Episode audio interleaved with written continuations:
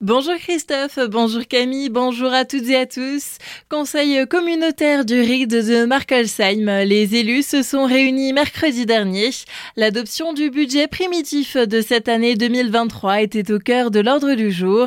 Sur un budget total de 19,7 millions d'euros, 7,7 millions seront dédiés à l'investissement, de quoi tenir les engagements de l'intercommunalité et de ses communes membres, selon Frédéric Pfligersdorfer, président de la collectivité. On écoute ses précisions. Nous continuons à investir, à investir euh, sur les périscolaires, sur les pistes cyclables, sur un certain nombre d'équipements structurants. Ce qui est particulièrement à noter euh, ce soir, c'est effectivement que l'exercice budgétaire est toujours un peu un, exercice aride dans la mesure où euh, nous actons un certain nombre de travail et de réflexion, mais en même temps, nous avons pu collectivement nous féliciter du fait que nous continuons à nous préoccuper fortement à offrir à nos concitoyens un niveau de service propre à permettre à chacun de connaître une vie équilibrée sur nos territoires. Ce budget, qui ne prévoit aucune augmentation des taux de fiscalité, a été voté à l'unanimité.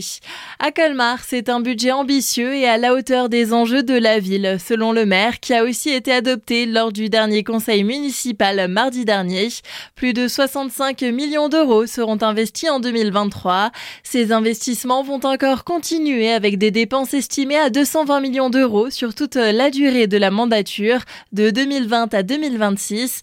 Des sommes importantes qui permettront de financer de nombreux projets qui sont détaillés par Eric Stroman. Des travaux importants en matière de voirie et un chantier emblématique qui est l'aménagement de la place de la cathédrale. On va dépenser 8 millions d'euros cette année. Nous avons également un programme de végétalisation, des cours d'école, d'amélioration et surtout de meilleur rendement de notre éclairage public. Nous allons également construire un nouveau gymnase pour 7 millions d'euros et on va poursuivre toujours des travaux de rénovation de nos bâtiments. Nous souhaitons également créer un skatepark, un parcours de santé, une aire de jeu dans le quartier des maraîchers. Conformément aux engagements de campagne, les taux de fiscalité n'augmenteront pas. Lors de ce conseil, quelques petites touches de modification ont aussi été apportées au plan local d'urbanisme. Nous avons restitué l'avis du commissaire enquêteur qui a été très favorable à cette révision, qui va dans le sens davantage de verdissement, davantage de cohérence aussi. Auparavant, on pouvait aménager une zone de 1 hectare avec des difficultés pratiques, on s'en est rendu compte. On se retrouvait avec des îlots urbanistiques qui étaient isolés. Donc on a demandé à passer à 2 hectares. Deuxième aspect également, notamment dans le quartier des maraîchers, on se retrouvait avec des difficultés de stationnement parce que les voitures étaient dans la rue et puisqu'on ne pouvait pas faire de garage terrain. Là, on va imposer la mise en place de stylos de stationnement à l'entrée des zones à urbaniser.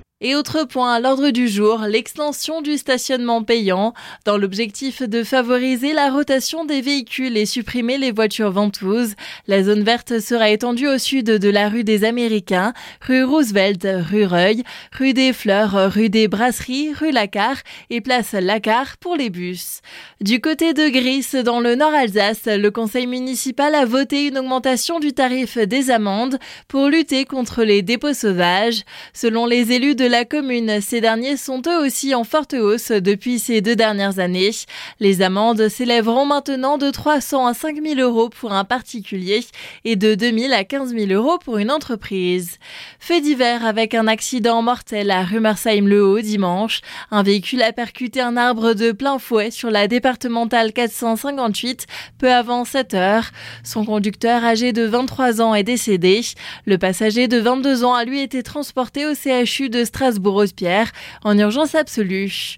Et en sport, pas de résultat pour le Racing Club de Strasbourg qui s'est déplacé à Lens vendredi. Les Bleus et Blancs se sont inclinés 2 à 1. Il y avait plus de réussite jeudi à Célesta où les joueurs du SHB ont décroché une première victoire à domicile face à Limoges 29 à 27. Et voilà pour l'actualité locale ce matin. Maintenant, place à la météo.